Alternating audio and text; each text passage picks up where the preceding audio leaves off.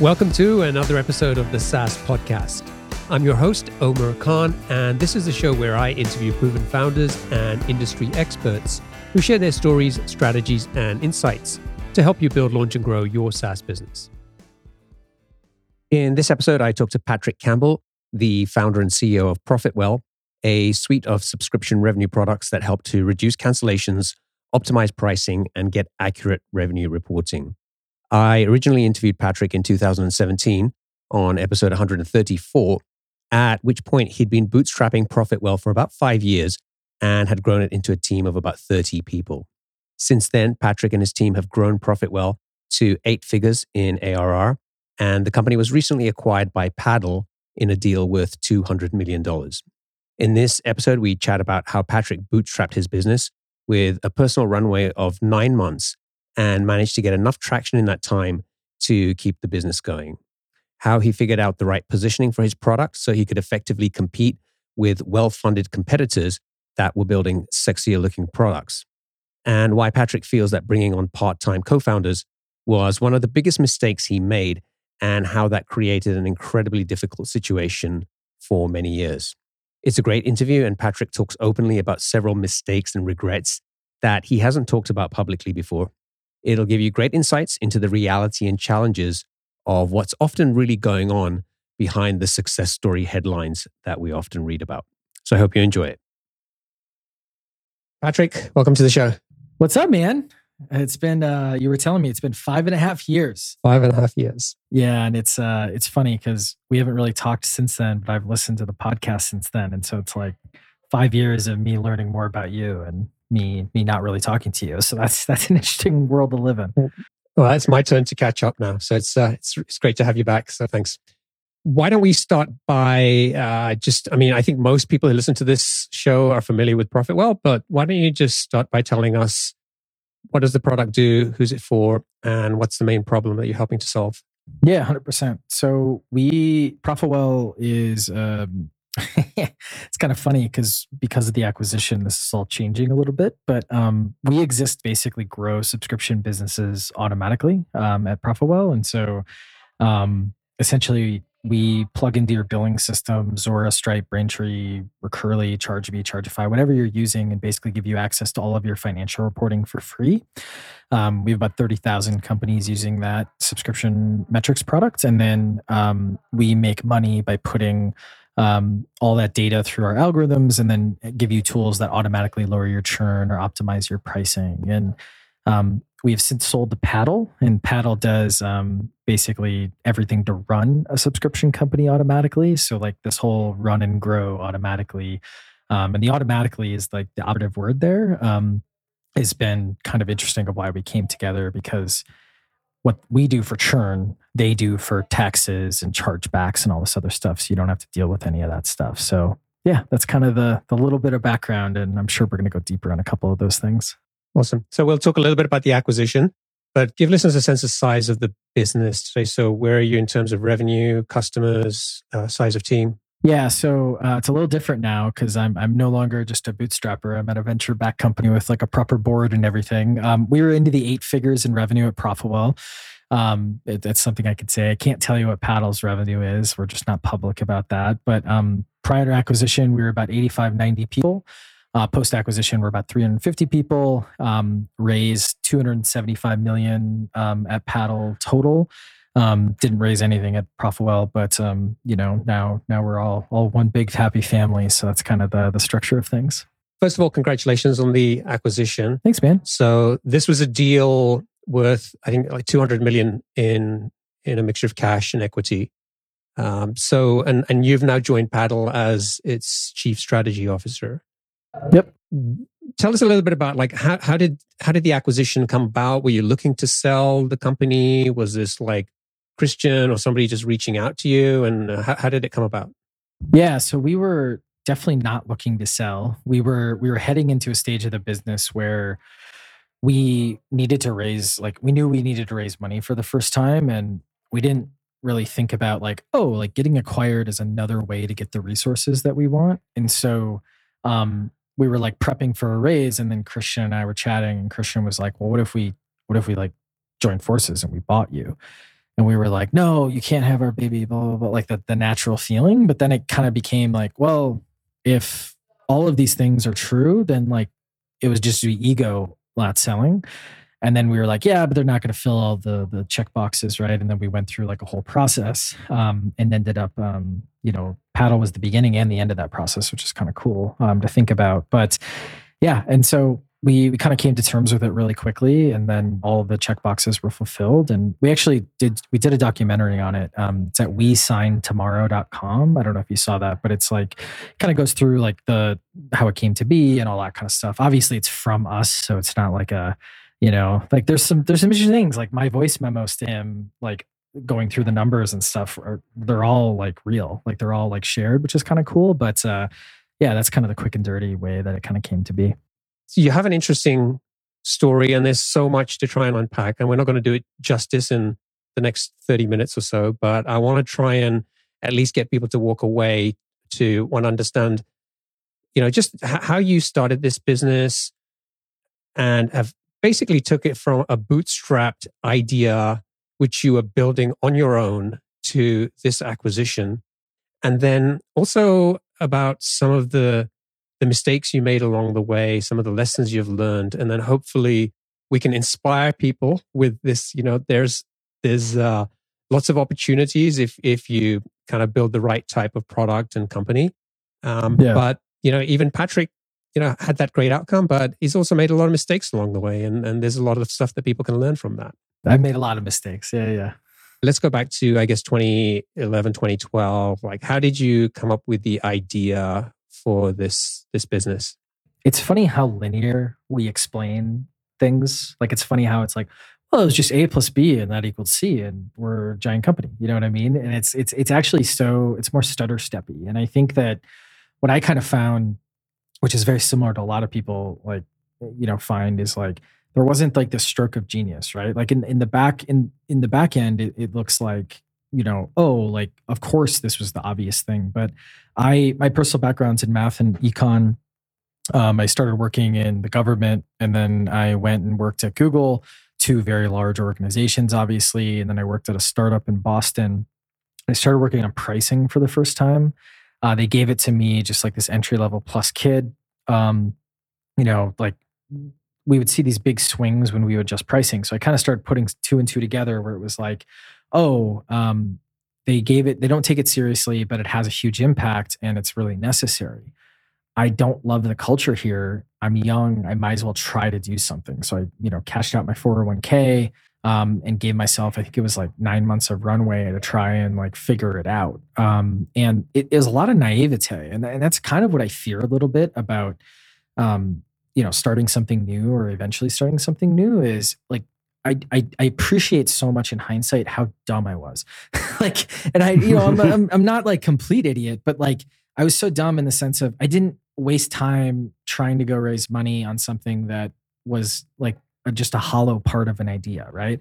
I like went after the idea. I started like doing content because we had a free HubSpot account, right?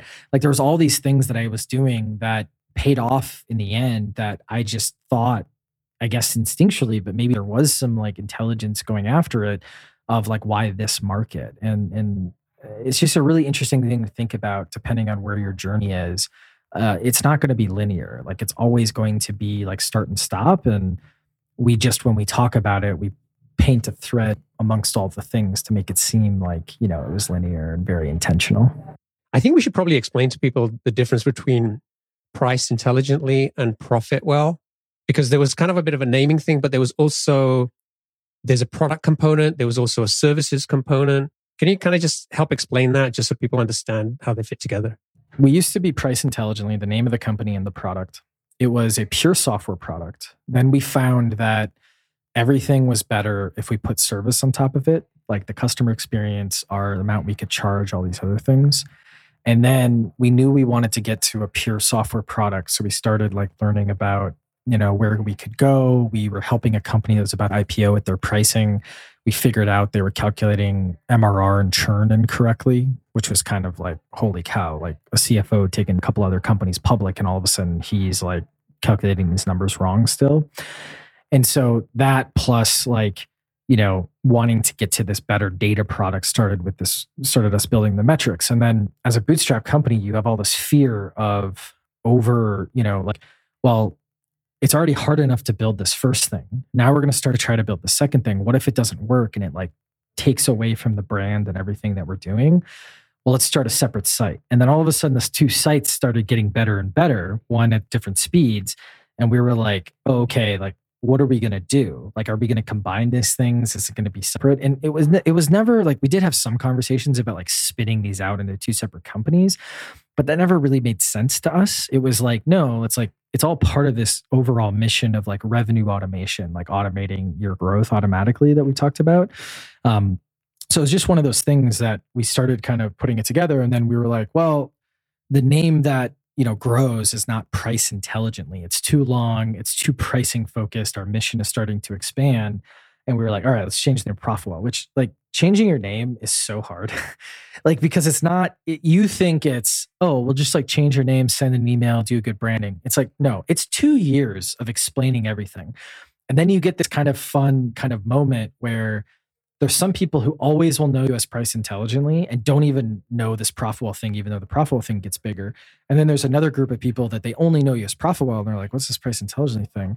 And then there's people who are just kind of confused because they know both, right? And now we're kind of going through it with Paddle where we're, we're maintaining the Profitwell brand for a while, but I would say like next five years, the Profitwell brand probably goes away, right? And so it's just an interesting phenomenon that uh, that uh, is is just funny to think about. Yeah, I think I heard you say somewhere that you know don't don't do that and get it right the first time. But even that's that's hard, and and I think a lot of times you have founders who kind of get s- kind of hung up there, right? In terms of like, yeah. I can't build a product until I get the right name, and so it's like I don't know if there is a a good answer on on how to how to handle that. Yeah, it is hard. It is. It's really interesting. What was the first version of the product like? What did it do, and and how did you how did you get it built? Yeah. So the first ever product was this. Well, I think I'll talk about the metrics product because it's a little bit more interesting. Um, the metrics product, we were kind of going along. I, I was just alone for the first nine months. Then we hired Peter Zotto, who's still with the company. Um, and he ended up um, kind of taking over sales and the revenue part of the business. And then it was like the original idea was well, what if we hosted every pricing page on the internet? Interesting, right? Like that gives us an in that allows us to like do a bunch of stuff. And it's an idea we might come back to actually, because there's some really interesting implications given what we do now. And then it kind of became like, okay, well, let's go for this metrics data. Well, either way, we're going to need like development. And I'm, I can poke around code, but I'm not an engineer by any means. Um, and so got introduced by a guy named Chris Bulger. I like to shout him out because he introduced us to Facundo, who's still with us. And um, he started off as a contractor, and the idea was like, let's just build this metrics product and you know figure out how that could look build that out. Um, and then slowly over time as we started getting traction he was like oh i want to come on full time so got him on full time all these other things. And then um, what was really difficult being a bootstrap company is like we're kind of building two product lines two companies as i was kind of explaining right? So it becomes this weird trade-off weird prioritization exercise right? Because all of a sudden like facundo is kind of building this metrics thing. We're not giving it enough like distribution and growth love because we're worried about like cash flow over here by like making sure we hit our quarter and do all these other things, right? And so we kind of like built these in parallel and then product got really far ahead because all we were doing is we were reacting to make sure the business kept afloat and he was kind of building on his own island, right? And so he could like develop everything, develop the planning cycles, do all that stuff. And so he got so far ahead and this was another mistake where um it worked out, but it was like it got so far ahead that we had to make sure that we caught this up, which is not the easiest thing to do while you're trying to obviously make sure you hit the quarter as well. So you kind of like two steps forward, one step back, which you know you're still making progress, but it doesn't make it easier if that makes sense. You ha- you said you had a runway of about nine months, personal runway, and so you hadn't raised any any money. How long did it take to get the product built, and then how long did it take to start selling it and, and getting customers? Actually, a lot longer than you think because the MVP was terrible. And it wasn't terrible because like if if if it had been like a basic space that didn't have any competitors, it would have been fine. The problem was is like we were literally about to like we started actually sending like like we we weren't going to like just launch and be flashy and like send it to a bunch of people we were going to try to get like 10 people on learn from them be happy then go to the next 100 so we had gotten the 10 made them happy figured out a bunch of stuff. We were about to go to the next like 50 as soon as we started sending emails um, Baremetrics launched like Baremetrics and they had all these graphs and everything was pretty and the website was pretty and all this other stuff. And so the hacker news and the indie news crowd like loved them. Um, and then like shortly thereafter ChartMogul and first officer and like and Baremetrics raises from stripe ChartMogul raises like a bunch of money for the time. And so all of a sudden we're sitting there and we're like okay we thought we were billionaire idea. We were like oh analytics like that'll be a billion dollar company right? Well no but also we were sitting there and we went okay um okay what do we do? And so we went and started you know, kind of thinking about the product and what we came up with based on some data and we collected a bunch of research on like pricing and stuff because, you know, that's what we did for a living at the time was we started realizing like, oh, this is a terrible business. Minus the competition, like people aren't willing to pay that much for analytics. Um, even the larger companies, like normally you want to see like a 20x difference or more between like your largest customer your smallest. At most, we were getting 5x. And so it was one of those things where it just didn't make sense. And the result of that was like, oh, well, if we're going to build this, it should be free. Right. And that was like the kernel of making this free. Well, you're a bootstrap company, now has venture backed competition. You have this other product that's funding the business, and you're going to do a free product that needs to be 100% accurate. Way too many like like areas there to like focus on. And that and that's probably like in hindsight and you know it all works out and maybe we weren't mature enough at the time to like take advantage of this, but we probably should have raised money at that point. Because that's when like it would have been useful. Um it would have like helped us a bit, but like obviously it worked out.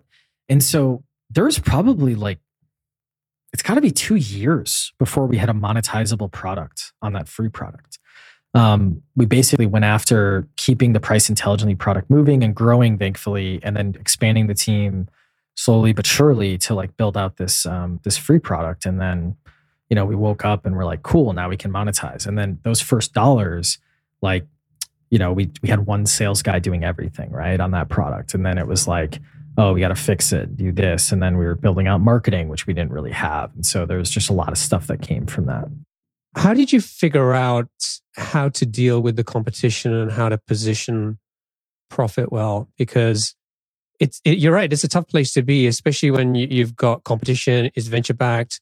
It's they're investing in it. They've got money. They the product looks you know sexy, and you're kind of having to say, well, you know, we believe we have a better product, hmm. but you've got to kind of convince the market about it as well. And making it free is i guess is one way of doing it but that can also work against you. Yep. you know you may not attract the highest quality you know types of customers and and people may not value it as much. So how did you think about that and how did you figure out the best way to position Profitwell in, in what was happening in that competitive landscape?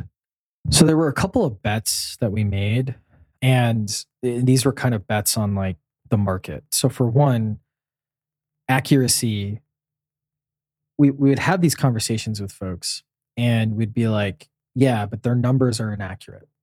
Like it's wrong. We know it's wrong. Yeah but they have this graph like additional graph right? Because they were expanding their product. We were deepening our product right? And we'd be like yeah but it's wrong. And they're like yeah but they have the graph right? And so that was hard because we were like do people just not care about this? But what we noticed is like as the company got bigger they really cared about it right? Like they cared about it more and more. So we were sitting there and we were like, interesting. Okay, so we're making a bet that accuracy is important. Second bet, if there can't be a 10x product in a space, like if there only can be like a 3x or a 4x product, or like if that, like free is a really good way to undercut the market as long as you have a philosophy of free that it should be better than the paid competition, or at the very least on par with the paid competition. I think freemium that's worse than the competition is like just you can't really do that anymore unless it's in a really commoditized space. But like for us, it was very much like, all right, well, if we're going to make it better, then all of a sudden you confound those expectations of like, wait a minute, this is free. And that was our favorite thing is like, I feel bad for not paying you. I feel bad for not paying you. That's like the trigger. We get that all the time where you're like, oh, don't worry about it. Well, can I just like pay you for this? No, don't worry about it. Well, I can't use this thing because I can't use your paid product because of XYZ. That's fine. Like we'll build something eventually that you'll buy, right? And I think that's that's the thing that it's it's a very long-term bet um, that I think a lot of people don't appreciate that like freemium has to be a strategy. It can't be a tactic. And so I think those are the two things. And I think what happened is our content marketing, which was really strong and a lot stronger than I would argue the, the other competitors we had, what we ended up doing is like talking about these things in in our ads, talking about these things in our content. Like, yeah, like accuracy is super important. You should make sure your metrics are accurate. Like you don't want to like live in a world where it's 5% off and you didn't hire fast enough. Right. And all of a sudden you see the doubt. And this is why all three of these, the the big competitors and then all the like other competitors basically talk about accuracy now. It's because we just hammered them on it. Right. And I and I think that's the answer is like being smart about, you know, what makes the most sense. So how were you generating revenue at the time? If if the the product is free where was revenue coming from? So from Price Intelligent, yeah. So that product was still going. And so that product was growing and the margin on that is, you know, thankfully really good. And so that margin allowed us to like pay for the free product or the development of the free product, if that makes sense. Got it.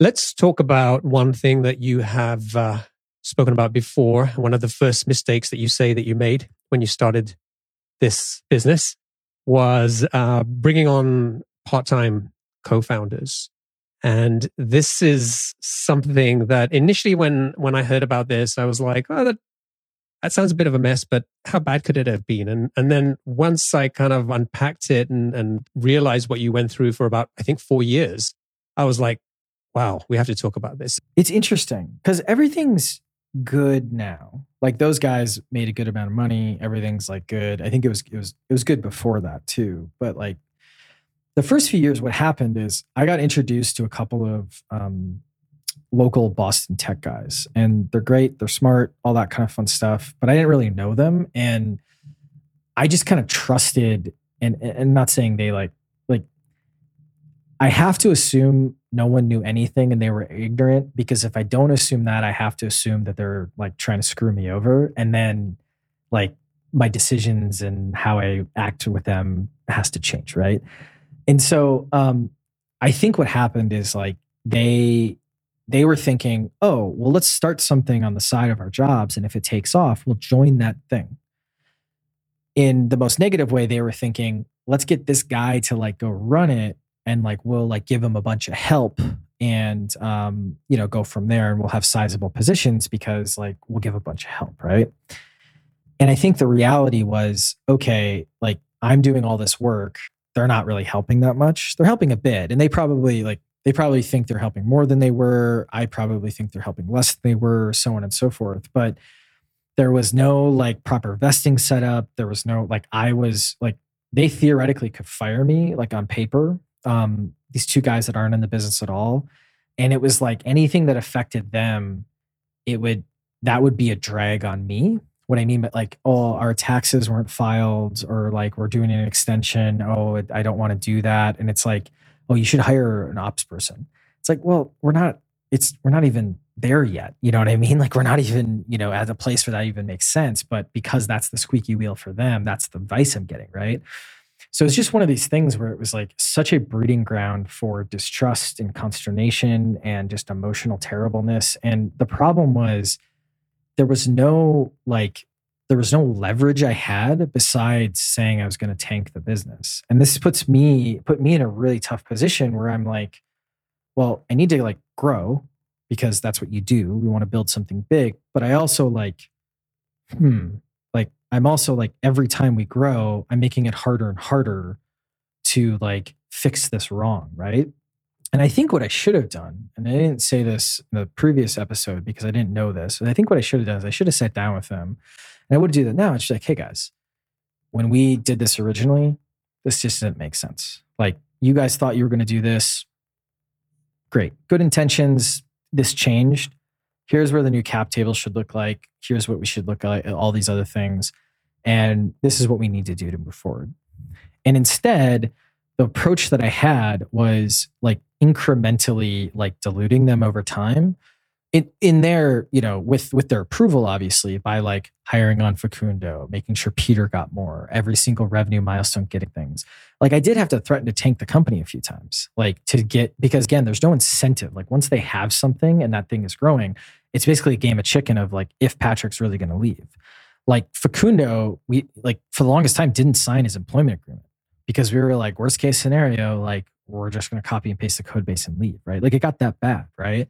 And so Wow. It's just a really hard thing because again, like if I assume the worst in them, they were trying to screw me over and, and like they're, they're they're trying to it was called a Dave Balter deal in Boston. Dave Balter is this guy who like he'd start companies, but he would I think he like he would end up like going in and taking over again, but he would like start it as a part-time thing and then all of a sudden it was like you know, he just got the itch because it always like makes sense to start part time, and then you're like, no, you're in or you're out, and it, if it's valuable, you have to go in. And you know, one of the guys, it was like, hey man, like you said you were going to come on board. And it's like, well, I'd be, I'd be crazy to leave my current job right now. I'm like, yeah, but you're, you know, this is where you have ownership and all this other stuff. Right. And so I think at worst they were trying to screw me over, but like, I don't know. I think we were just naive. They had never founded companies before, all that kind of stuff. And so I think it was more of a like trying to work through that. And I could have handled it a lot better in order to probably wouldn't change the outcome much, but it would have changed a lot of those calories and a lot of that consternation over the past or the first four years basically. Um, but then the past like five years like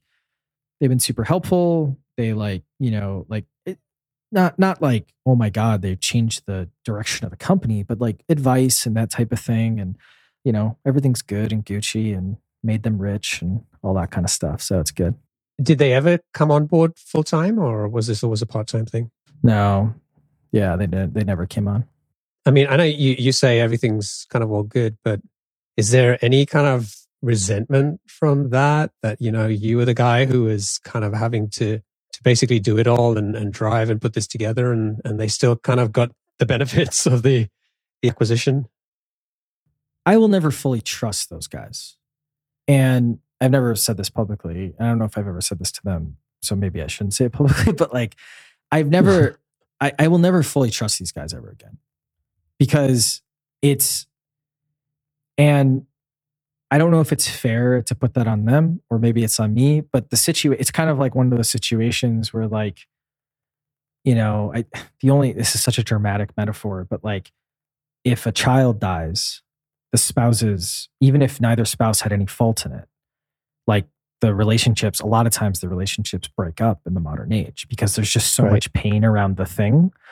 And so for me, it's like my life was hell for the first four years. And a lot of that was on me, but they didn't make it easier. Right. And they were also maturing as human beings. And so, like, I think that they might not remember like how they acted back then, but I also don't remember perfectly how I acted either. And so, the way I looked at it and going into the deal, like there were a couple things where I was just like, hey guys, like it, you know, if this doesn't happen, like I don't want to deal. Like I'm willing to like walk away.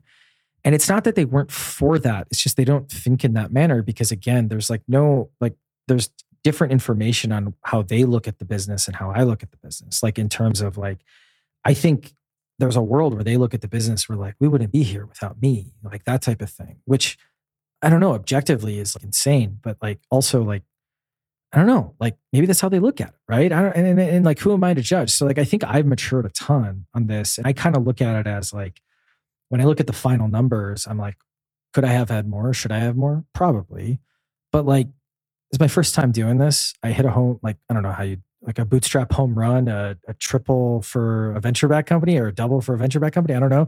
Like, I'm not going to complain because I've learned so much that like I'm going to keep going and these guys have been helpful and I think they're going to continue to be helpful. Like they're they're stakeholders in paddle now on some level as well. And so yeah, it's just a weird, it's a weird feeling because it's almost like I have to give them what I like to call the most charitable interpretation. Because if I don't, like what am I going to do? Like curse them out? That's only going to make me feel better. It's not going to pragmatically do anything.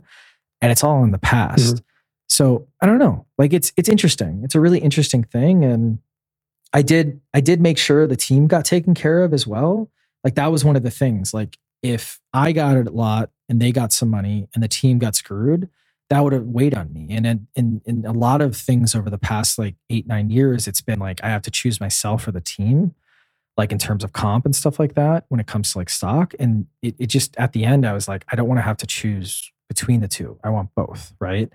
Um, and so those were some of the like last conversations. But yeah, I mean, I love those guys. They're like brothers, but they're like brothers that like you you've had like deep fights with and so your family but like there's still something underlying there and you know we'll we'll we'll always love each other but it's there'll be like a almost like a film of like like something that that that was there. Like we'll never be truly over it. We'll always remember it um, for better or worse and mm. everything in between. So yeah it's a good question i'm at peace with it I, I look at it as like that's my naivete tax and everything worked out and like let's go. You know, that's kind of how I look at it in the end. But yeah, thanks for asking because this is, you could kind of hear me thinking through it. And I think that it's one of those things that like I am at peace with it. And it's kind of cool to be at peace with it because I think like six years ago, if this would have happened, like I wouldn't be at peace with it. I'd be like, fuck those guys, right? Like I'd just be like very aggravated yeah. about it, yeah. but I feel good about it. I'm big into these days, like the idea of just letting go.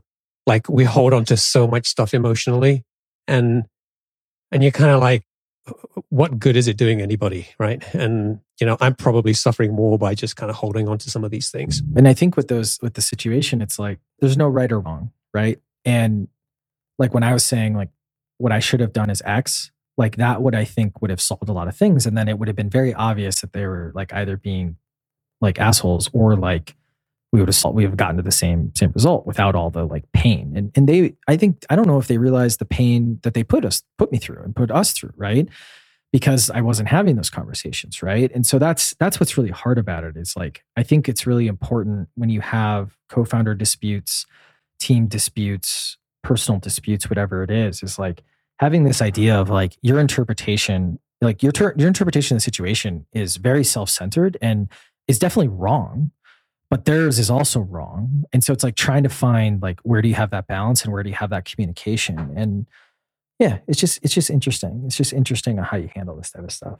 So that was like the first four years i think you said it took to kind of to get out from underneath. Yeah and like it it it, it worked through even up to the sale. Like there was stuff being solved on that axis but um yeah it was definitely like you know it took it took a long time to kind of get over the major hump and then to to kind of keep going from there and then, you know, I don't want to kind of keep going down sort of a, a downer path That's here, fine, but yeah. I think this is important to talk about that you you were at Google when uh, you were you diagnosed with cancer, yeah.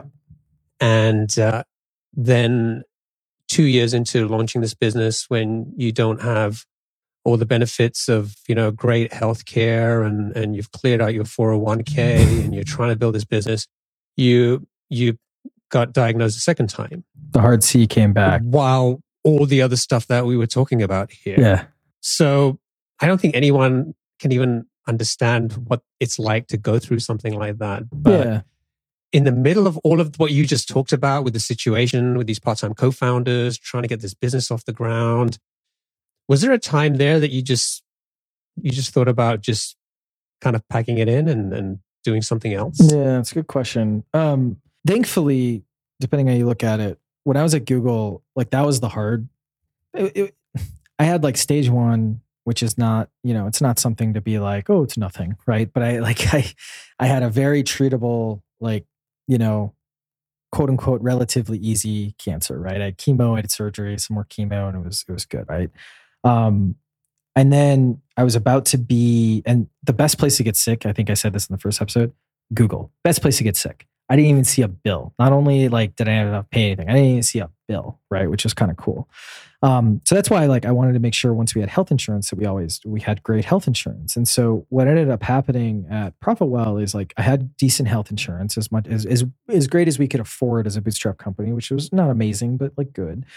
Um, I was just about to be out of remission or in remission. Um, and then like it it it popped back up, right? Um, and so thankfully it was just radiation. So it wasn't like going back to full chemo and everything like that. And it was very contained.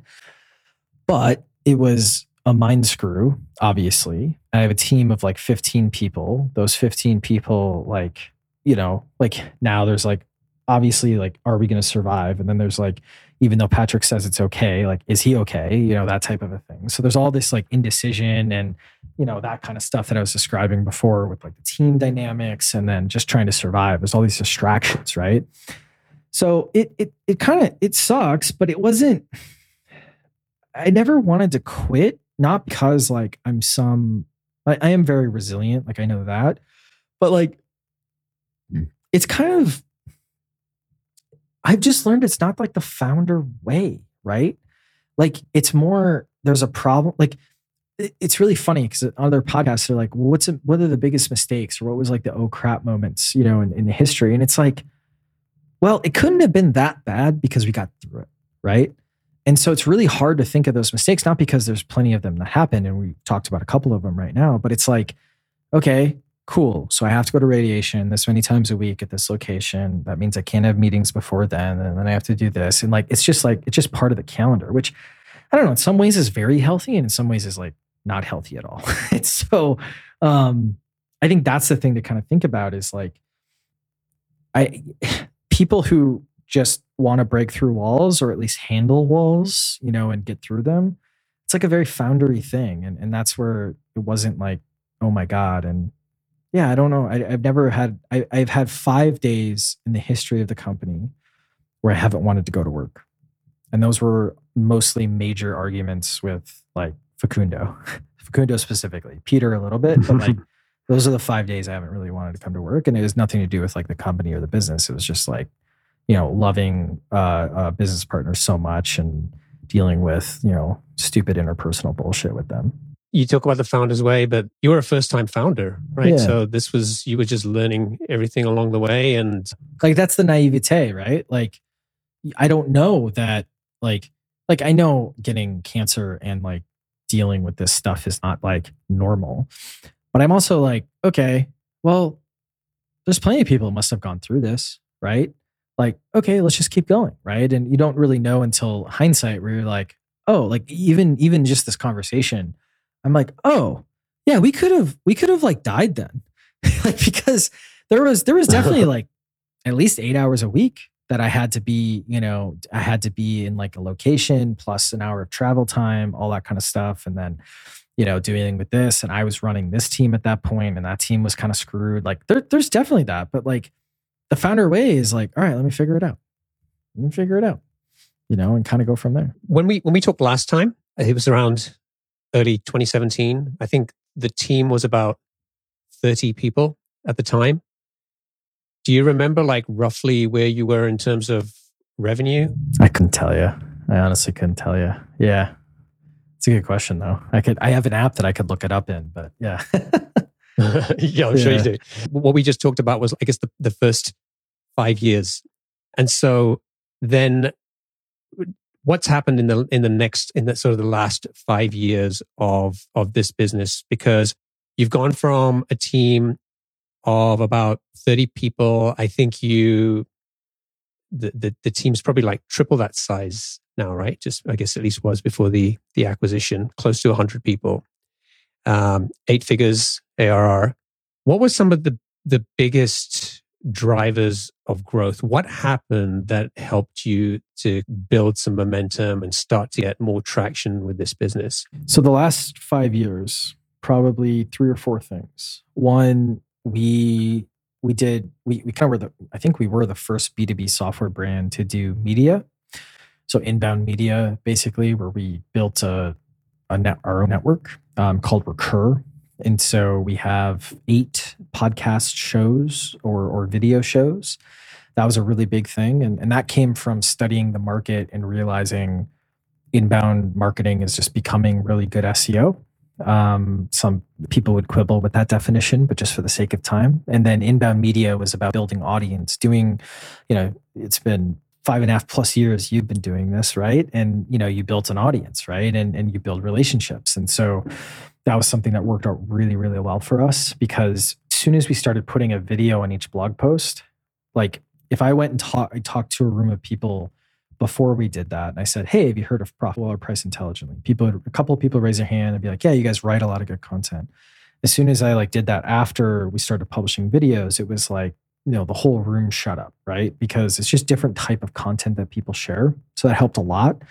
Um, the free products got to parity plus with the market, and so that helped a lot because all of a sudden, every time one of our competitors would raise their prices, we would get an influx of users because they would be like, well there is this one feature they don't have, but they have all these other features that this other tool doesn't have, and it's free. Like, and I can pay for this other thing that's going to help me make money. Like, that's cool. So the free product really started compounding like our word of mouth.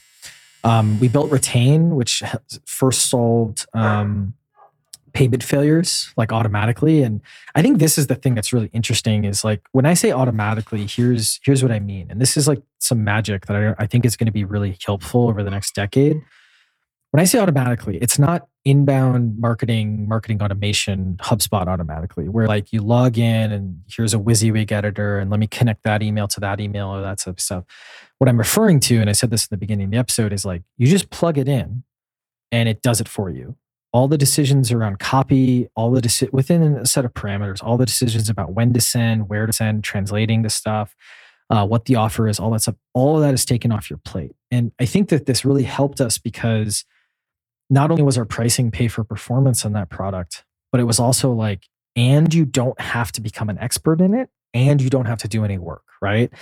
And this is that suite of products that's coming up right now, which is like, you know, why Paddle and Profitwell came together too, which is like, we do that for not just payment failures, but also for active cancellations and other parts of retention. But we also, you know, with Paddle do that for chargebacks and taxes and all those other things, right? And so I think that was a really big thing that we probably don't appreciate yet because I think like we're still early in that part being in the market. And then we started building out like a proper sales org. That was the other thing. Uh, past five years, it's just like getting. I think our BDRs like their yield right now for contacting accounts to calls is like fifteen to twenty percent, which is insane. But that was really growth mindset that we thought through those things. So yeah, I think those are a couple things that like pushed us. Um, I can get into the problems too, but those are the things that like really like pushed us forward.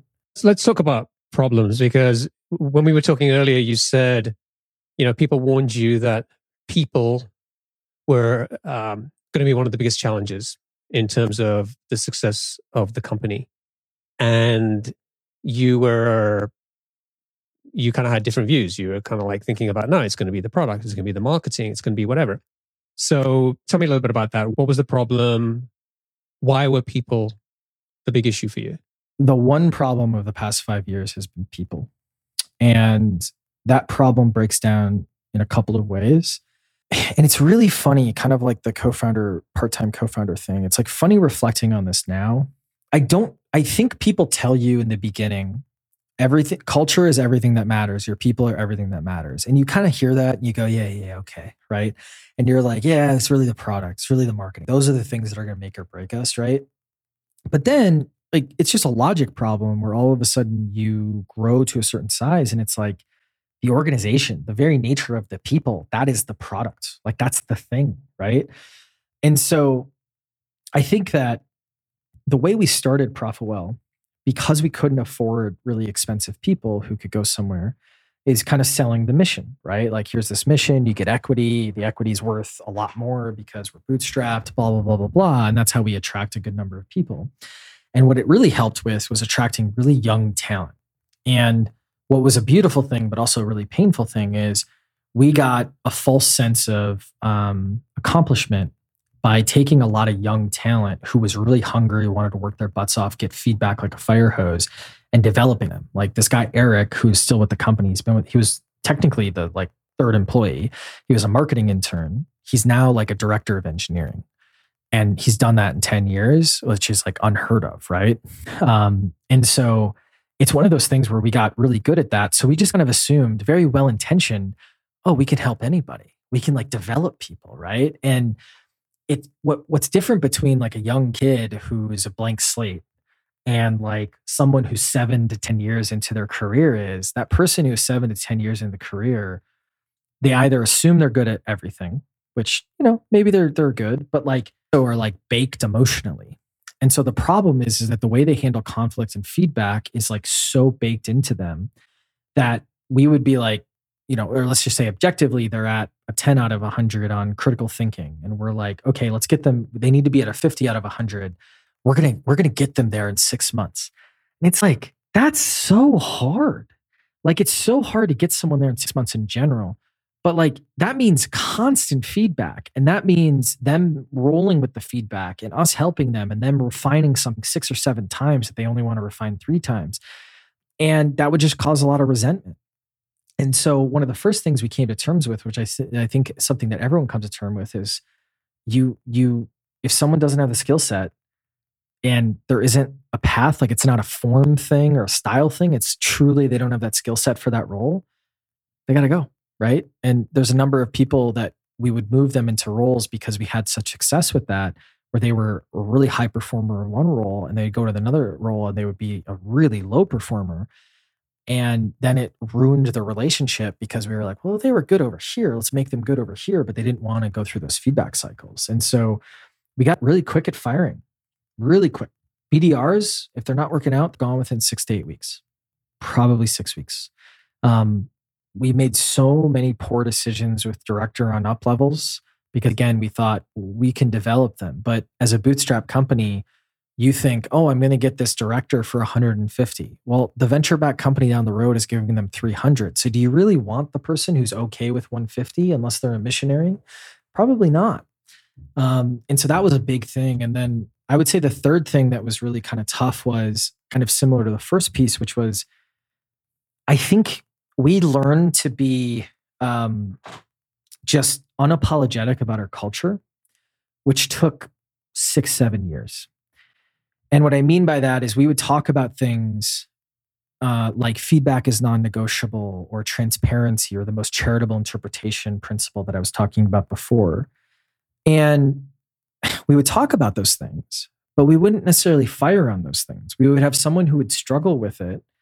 And instead of going, hey, I, I, it seems as if you struggle with this, that's totally fine. It doesn't mean we're better, you're better, anything like that but this problem like we're not going to change this and this is how we're going to make decisions. Let's find you another job right? And we'll give you plenty of time to find another job.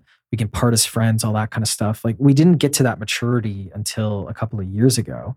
And it, it, it cost us in a lot of ways because plenty of terrible glassdoor reviews of people who just don't think the way we do and that's fine. Plenty of terrible you know kind of experiences of people that were brilliant for the business but moved into another role and just the relationship just got frayed because we were trying to help them and they just didn't see the way the world that we saw. And I think as soon as we started doing that, not only emotionally did it feel good because all of a sudden we had alignment, but we we started to get confident that, oh no, it's okay to believe these things. And, and we're not talking about anything dramatically. We're just talking about, you know, feedback's really important. It's important to share it. We're talking about, you know, this most charitable interpretation thing. We're talking about HR is the the last place you go unless it's a dramatic thing, not the first place you go, right? Those types of things and it's not that we're better than another company that believes the opposite of that, but we got comfortable being being in our own skin with this is how we think. It's not better or worse, it's just how we are. And um, we want to hire people who align with that, if that makes sense. Yeah, yeah, totally. Well, what's next for you? You've joined Paddle. Are you still focused on on Profitwell and and kind of is it just more about thinking about integration and what the future looks like or bringing the two together? Yeah i what's kind of funny is i don't have an earnout um, but i intend on being here for you know through the ipo like that's that's kind of how i think about it because i think there's an enormous amount of leverage that that that i have as a leader and an enormous amount of leverage like just this company has in order to, to succeed. And i think what's interesting is the way that paddle thinks about the world and this is what made the the, the acquisition so easy um, like t- from a decision standpoint which is obviously incredibly hard but relatively easy was paddle sees the world very similarly than we, to, to what we do. And i remember i actually interviewed christian for a podcast six years ago and the, that was the first time we met. And the minute um, got off the phone i called facundo and i said this is the only person in billing who thinks the way we do. And the, the way that we think is very do it for you, right? Um, you know, you should just plug it in and it automatically takes care of your currencies. It automatically takes care of your tax, those types of things. And so, um, yeah, what's next is, you know, trying to scale, you know 350 person you know newly unicorned company to you know an IPO and maybe beyond. And I'm really excited to kind of go through that experience because there's a lot of like opinions about you know growing a company there's a lot of opinions about you know growing a public company those types of things. I just kind of want to experience those to see like do i like it? Do i want to do that again? Do i want to try to do something else? Um, or do i hate it and want to you know build you know a base camp or something you know, which you know it's easier said than done but you know hopefully get the get the gist of it. All right let's uh let's wrap up. I'm going to go to the lightning round got seven quick fire questions. You've done this before. I'll compare your answers later, see if they're the same or not. Uh, ready to go? Let's do it. What's the best piece of business advice you've ever received? Uh, nothing is binary, or like very little is binary. Um, best business of advice. What book would you recommend to our audience and why? Uh, it's it's probably the same book I recommend because it's the answer to this question. High Output Management by Andy Grove. I read the book at least twice a year. I used to read it four times a year. It's so good for not only management but also understanding um, like how to train and how to go after that group of people um, who make or break your business, which is your middle management core. Um, and so I think that's that's it's a really powerful book to read. What's one attribute or characteristic in your mind of a successful founder? Resilience. What's your favorite personal productivity tool or habit? It's really hard. I, I wake up every morning at like four to four fifteen. Um, that past couple years, I'm not a morning person. I'm not naturally built this way, but I just found when I do it, I'm both happier and more productive. And so I, I just committed to do it. And now it's now it's a pretty good habit. What's a new or crazy business idea you'd love to pursue if you had the extra time? There's there's like two or three. One, I have an I have an idea in the defense world um, that I don't have enough time to go into. There's something in debt, like figuring out how to um, you know, both make it a profitable business, but also reduce everyone's debt considerably, I think would be really cool. Um, and then the third one I've been thinking about is like a way to um, solve money and politics problem, but through a business lens rather than like relying on politicians to like decide to like, give themselves less money basically for their for their elections. Interesting idea. Uh, what's an interesting or fun fact about you that most people don't know? I think it's the same one I used last time because it's kind of what I answer. I don't have a sense of smell. I was born without one. Uh, so that's kind of fun. Um, my, I do have a sense of taste, but it I don't get aroma like everyone who has a smell does. Um, I get like just my taste buds, which you know is kind of a blunt, blunter kind of taste. And finally, what's one of your most important passions outside of your work? Oh, I don't really have any, unfortunately. I think uh, I'm starting to produce personal personal content. Um, I like hanging out with Jenny, my better half, and our dog. Um, those are those are probably the the answers, the real answers. Thank you for uh, joining me again and, and for being you know such an open book. I think there's so much more we could have talked about, and uh, uh, I need to make sure that I don't take another five years to get back to you, and and we have a follow up at some point because I think there's so much that I think other founders can learn from your experience and and uh, just the way I think you you know you think about things and the way you've reflected during this conversation. I think it's a, it's the type of stuff that we don't always talk about. So I, I think there's a lot of value, and I appreciate you you doing that here. If um, people want to learn about more about ProfitWell, if they don't already know it, go to profitwell.com and uh, and paddle.com now as well. And uh, if people want to get in touch with you, what's the best way for them to do that? Where are you hanging out? Uh, I'm just Patticus, P A T T I C U S on Twitter. Um, I'm also on LinkedIn, but I don't really reply to LinkedIn messages. But uh, yeah, happy to help. Awesome. Thanks, man. It's been a pleasure. And uh, congratulations again. And uh, enjoy your time in, uh, in Puerto Rico. Will do. Awesome. Thanks, man. Cheers.